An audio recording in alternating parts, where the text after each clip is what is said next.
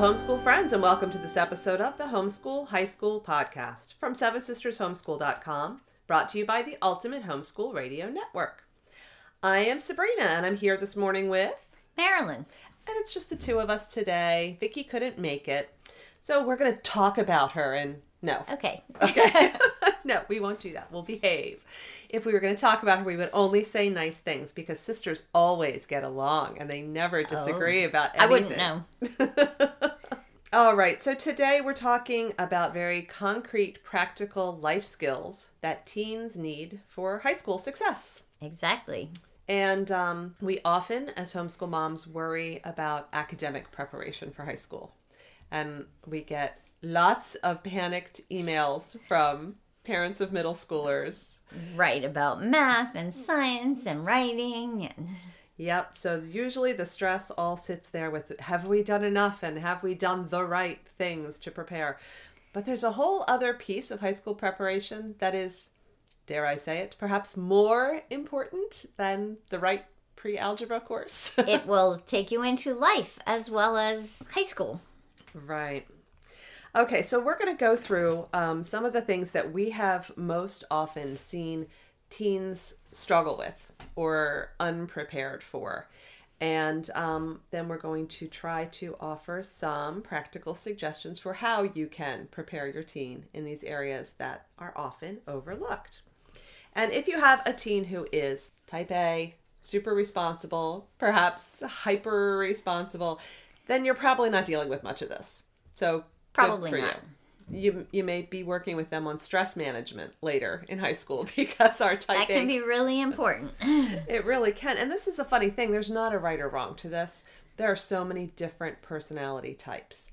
And um, some of our kids who come in as these rock star ninth graders who are just so on top of everything and they're they're managing all these details and by by junior year some of them are really overloaded burned out Burnt out, yeah. anxiety ridden not sleeping so there's a downside to the hyper responsible kids um, exactly. There's and just stressing about every grade and every activity and are they doing enough? Yeah.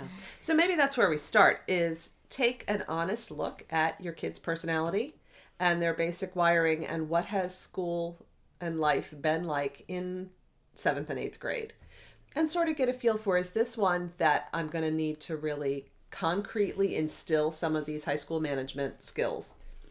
Or is this a kid who already takes to it naturally and we're going to want to talk about finding balance coming into high school? And that is a hard thing to figure out. And some of your students might have a little bit of both.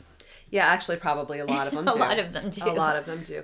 And they're going to go through seasons where they struggle with it more and seasons where they're on top of it. Most of my kids at the beginning of a new school year were pretty awesome.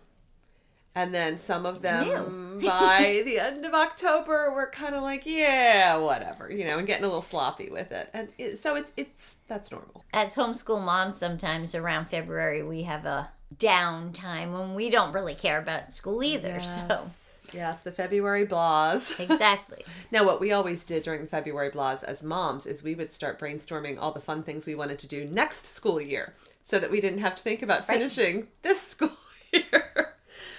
But um, yeah, dreaming is good in its place, but then there's the whole follow through thing. So let's talk about follow through. Okay, first thing, once you've looked at your kid and said, yeah, this is one that I want to to actively prepare for life management in high school a little bit. Um, one of the things to talk about, just in a really global sense, is the balance of ownership in high school because there are lots of references to this in blog posts at seven sisters homeschool.com and in other episodes of the homeschool high school podcast that we really feel like high school is an important time for that balance of responsibility to shift and where mom has been so much responsible or dad depending on how involved he is in the day-to-day um, parts of, of homeschool. But where the parent has taken that responsibility for okay we're going to make sure that this gets done and that we're following our schedule and that you know this book gets crossed off by this date and that this project is done by this date all of that sort of it's on me to make sure it gets done needs to begin to shift. And it can't just shift like that. It can't just be a boom okay well now you're in high school so you manage it. But that high school should be a time for gradually passing that baton so that by the time they've graduated and are heading to college or into the workforce or into the military or into full-time ministry that they already have that sense of managing themselves. So what do you what do you see as um, some of the earliest areas that it, it, it works well to begin passing that baton in certain areas, Marilyn? So, depending on what kind of curriculum you're using or what your situation is, here we have done a lot of group classes, so those are syllabus driven. And letting the student have the syllabus and work from the syllabus on their own.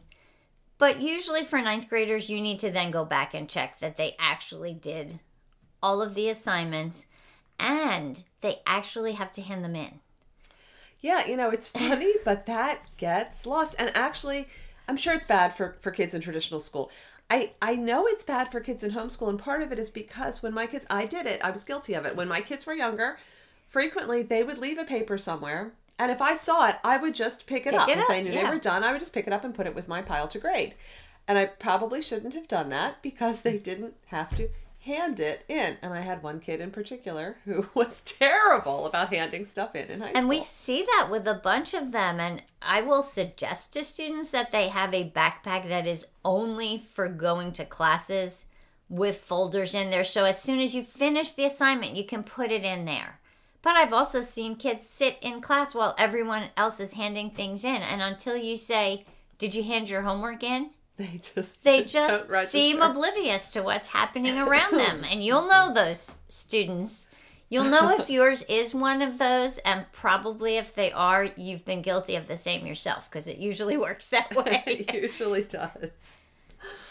So let's talk about the syllabus a little bit because there's a lot of room for different approaches, even for a high school syllabus driven class. Now, we we expect the syllabus model in a college class, and um, any of us who ever took any classes in college, we know the drill. The professor gives you the syllabus, and you're responsible for what's on it. And doesn't really matter whether they ever remind you of anything because you had the syllabus, so you were responsible for it. exactly. If it says that there was a paper due on October 9th and the professor never mentioned it again, in the very least, you should ask if he still expects you to do that. But if you don't ask and he It still wants it, oh well. Yeah, you're responsible. So in high school, we've we've done a lot of variety as far as the level of detail in the syllabus for classes in our local community. Um, and I even created a syllabus for classes that we just did independently at home too. So this is not just for co-op classes. You can you can do this with classes that you teach um, just uh, independently in your own homeschool. So sometimes it's just a very general. Um, if you're using a traditional textbook, that this week you're supposed to complete the reading and the questions for this half of chapter one, and this week you're supposed. It, it can be really simple. Um, we have we have a friend who has taught biology and chemistry regularly over the last several years in our local community and we we joke that her her syllabus is so detailed that there are moments that say you know now stop and go to the bathroom and then come back and do number 14 you know there's a lot of detail very thick A lot of assignments as well, Yeah. but very detailed syllabus. So so it's really possible to sit there and literally check off exactly each, each, thing section. as you go. Yeah, and that can be super important for a kid who really struggles with following directions, with attention to detail. Um, it can look overwhelming when it's handed to you, though. Yeah, when it's multiple pages of syllabus for the first quarter, it's a Uh-huh. little scary. Uh huh. And So- one of the things I noticed with um, different ways to do a syllabus is that at least one of my children who is has some ADD, he did better with bulleted lists than with anything that just scrolled across the page. Oh, he would read part of it and do that part and have totally be oblivious to the fact that he missed half of the assignment. So again, knowing your kid and honestly evaluating and not just looking at them and evaluating it for yourself, but having a conversation with them to help them become more self-aware that this is an area that is hard for me. And I typically do better if things are color coded. So I need to color code my syllabus. Or I typically Exactly. do better with checklists. So I need to create a checklist from my syllabus for each week. Yeah, it's it's okay to to just say these are things I struggle with and then create coping strategies that are going to work well for you. Right. Now we do have one friend who has taught physics who and and these are 11th and 12th graders, so this isn't the younger age. She for part of the year makes them actually write out what they intend to do each day, how long they th- anticipate it's going to take them to do that section, and then how long it actually took them.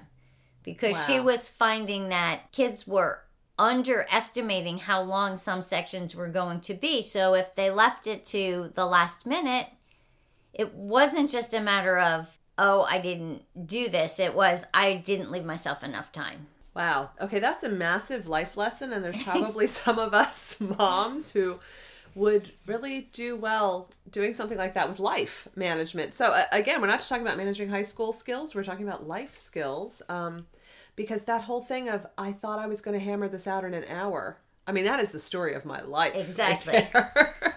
Oh, I have 15 minutes. Let me clean this closet. uh-huh. Three hours later, you're Uh-huh, still they come working. searching for you. Yeah. Okay, so uh, similar to the sort of an extension of that, then is um, teaching our kids to do triage on their assignments. So if you have a project for history and you have a paper for your writing class and you have um, a bunch of math to get done, and you have to decide what am I going to work on and when and how do you decide and what are the things that you're going to need someone else to help you with and what are the things that you're going to need a lot of quiet and and low distractions and it, all of those kinds What of do you things. need to be fresh to do? yeah Some kids really need to be fresh to do those math, math problems, but they'll crank out a paper even if it's, mm-hmm. you know, last minute, middle of the night kind of thing.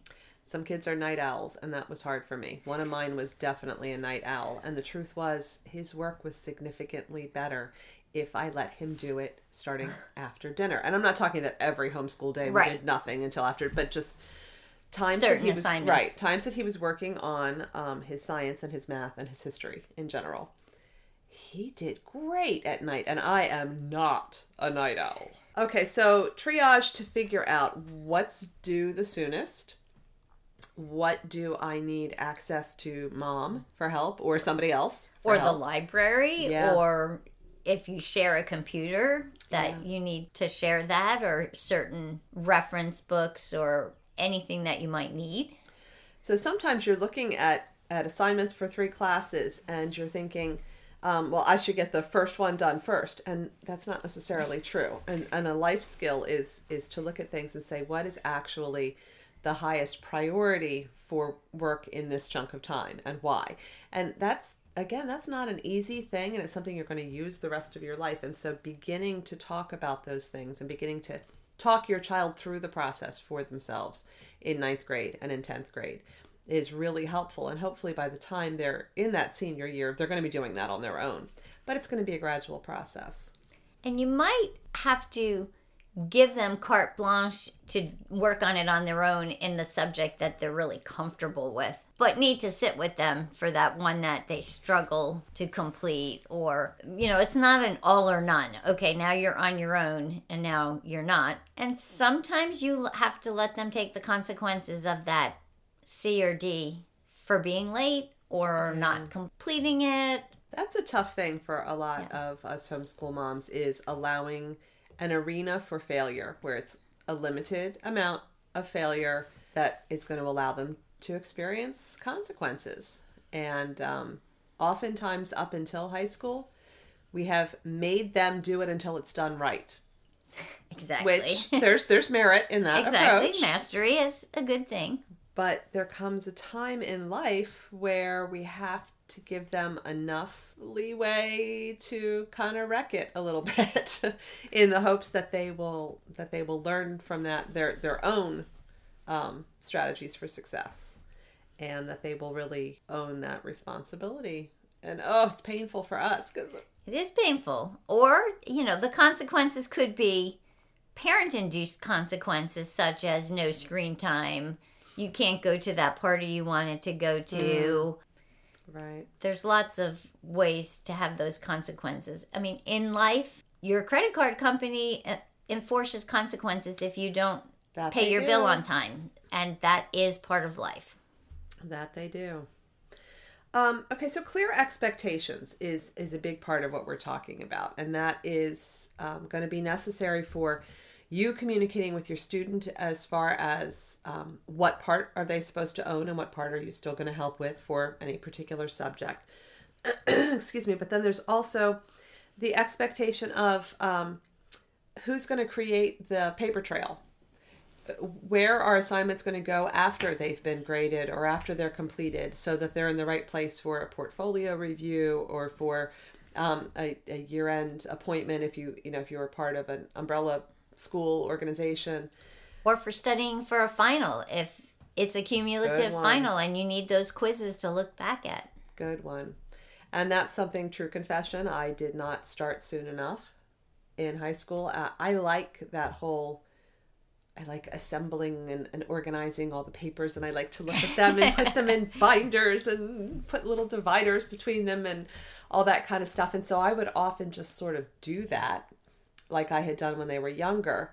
And for one of my kids, it was a non issue because uh, she was super organized anyway. And that was just, she, she just sort of took it over from, she actually ended up telling me that the binder that I was using wasn't as pretty as she thought that it could be. And so she was going to do her own portfolio this year because she wanted to decorate her binder and she wanted to organize things differently than I was doing it. So she did a better job than I did. But for my boys, I, I kind of went ahead and did that and I really think I shouldn't have. And then when they were stepping out after high school and we're starting to have to have life papers to keep track of, um, you know, stuff that indicated when their car had been inspected and when their brakes had been done and just, just keeping track of their car maintenance and it was kind of a new idea. And i thought oh man we should have been doing this with with history papers in 10th grade because the It is system life is the skill. same. Yeah so what what's the expectation? Who's going to do what? Who is responsible for getting supplies together? And often that is still going to be the parent. And that can be a problem for outside classes. And this is we're just going to we're going to gripe a little bit from the outside end of it because we have been involved with our local community school for so many years. We have struggled with when you send the book list out to the parents in July and the class begins in September and the students don't have their book yet. In October. It's or November or. December. Yeah. and yeah. then they wonder why they're not getting A's in all of their work. And it's perhaps because that resource is missing. Um, if you have to print papers and turn them in, you have to have a printer. And ink. You do, and paper. Oddly enough, they all go Right. together. Yeah. Because my printer was out of ink is the equivalent to my dog ate the homework. It really is, and and it, boy, it happens a lot. And some of the time, I know printers run out of ink or printers go on the fritz. I I understand that. It should not be. That's just your oh well, you know. It, it- you you can you can stop someplace else and print something off. You can hand write something neatly and turn it in and apologize for the fact that yes, the class is supposed to have things typed and printed. Exactly. But, you know that that shows a lot Right. of responsibility. Or you can email it to the teacher before the time that the class started and then say, I emailed it to you, but I'll have a printed copy to you next time. And then follow and that through. shows that you're being responsible because my printer ran out of ink makes me roll my eyes i just assume the student didn't actually do the assignment yeah, and it's it's unfortunate that we assume that, but it really is today's the dog ate my homework. It it really is. So, um, that's that's on the parent. Your kid, if they're going to take classes for someone else, and the expectation from that teacher is that work will be printed and handed in, then you have to make it possible for your student For to print their work and hand it in. Communication with outside teachers. And we're, we're talking a lot about outside classes because we have found that most high schoolers take classes elsewhere. Not not all of them. At least one or two. but at, right. at Even if it's online, Yeah. it's still an outside class. Yeah. And if you choose not to do that and everything stays in house, that that is a different environment. These are still life skills though that you should be working on with your teen because they're going Right. to need them. They're going to need to follow deadlines and do exactly what a professor or boss or someone else tells them to do. Right. So communication with um, a different teacher other than mom is a tricky dance for a lot of kids as they begin high school. You have, let's do the different personality types a little bit here. You have the kids who are extremely gregarious, um, never met a stranger, are not at all intimidated to the point that they sometimes are perhaps a bit presumptuous and overly familiar with the adult who is teaching their physics class or whatever. Um, and they need to to be told before and you know be sure that you are respectful, Respectful, polite, yes. um, recognize that this teacher has more than just you in her classroom or his classroom. And might have boundaries as to when and how they want to have this communication happen. Mm-hmm. And if your teacher says, email me such and such and such and such, then you should email them. You should stop and talk to them in the hall about it. If your teacher says, you can text me with questions about this assignment, then you can text, but you shouldn't call. If the teacher says you can, you know, it's it's that respecting another person's boundaries and preferences. Um, because the teacher is an authority over that particular classroom. So they get to kind of set the rules. Exactly. And in our day school, most of the teachers are available for a large chunk of time every day.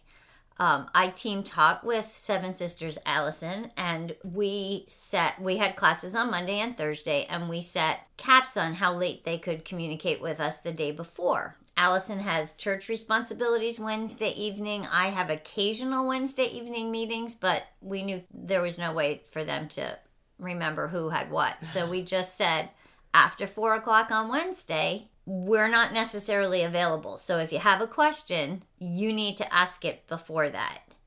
Now, that should go into how you set your priorities of at least looking at the assignment mm. to see if you have questions. Even if you think you can do that essay, no problem. You might want to at least look at the assignment and say, oh, do I have a question about how this needs to be done? Even if I'm not going to do it till after four o'clock Wednesday, I need to ask, Ask the my question. Very good.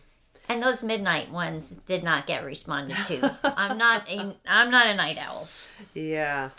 All right, so you have you have the overly gregarious kids that maybe need to learn a little bit about boundaries. You have the overly shy kids who have a very hard time advocating for themselves at all. So if they do have a question, they're afraid to ask it.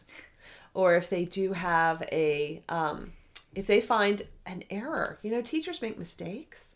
And if if they find a mistake, they don't want to say anything about it and, and, and they're afraid that they're being a problem or whatever. And so we have to help kids like that find their voice and understand that it is not only okay to advocate for yourself, but it is your responsibility to. If you are a student in this class, you are here to successfully learn the material and do the work and earn the credit. And that might mean that you have to speak up and ask for clarification or for a correction on something or for help with something. And if you do it respectfully, the teacher is generally okay with that. Now, in ninth grade, maybe mom will send some of those questions. By junior and senior year, you should probably be doing it because we kind of don't think your mom's going with you to college or into your workplace when Right. you are done with high school. So again, there's that there's that gradual passing of the baton, and it's okay for there to be more of of mom helping and facilitating in ninth grade, as long as you are working toward more of a release into independence in eleventh and twelfth grade. Um, as I'm looking over our list, these these are the biggest things that we have seen sort of fall apart.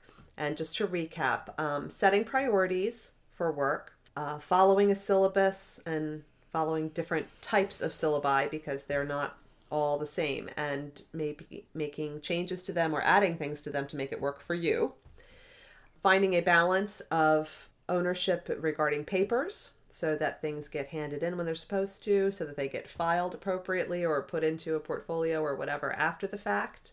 The general time management thing of recognizing the boundaries of your teachers, or if you're doing a group project um, with other kids, the the scheduling things and not waiting till the last minute. In fact, we devoted an entire podcast episode to con- what do we call it? conquering crunch time craziness. I think so. If if your homeschool struggles with last minute, uh, burn the midnight oil to make this thing happen. Um, you might want to listen to that podcast episode because there are some there's some good strategies for working backwards from a deadline and helping kids learn how to do that effectively. And then parents owning their piece of it to have the supplies in place that your students need, including printer ink and paper, and the books for classes, and appropriate communication with outside teachers. Regardless of what your basic personality type is, there will be some bumps in that road because teens are teens and they don't have years and years of adult experience having to deal with this stuff. And so it may be a little bumpy from time to time. And you need to work on those things. Exactly. So we hope that um, this coming into life skills in the high school arena ends up being a really solid foundation block for life skills for adulting because there will be lots of deadlines and communication and paper trails and time management, all to be done in life forever and ever. Amen. So we hope this has been a practical episode for you. And um, again, if you are looking for more on this, you can visit sevensistershomeschool.com. And in the ebook store, there is a freebie download called Scheduling Backwards. That uh, is a great tool for conquering crunch time craziness if you struggle with working back from deadlines.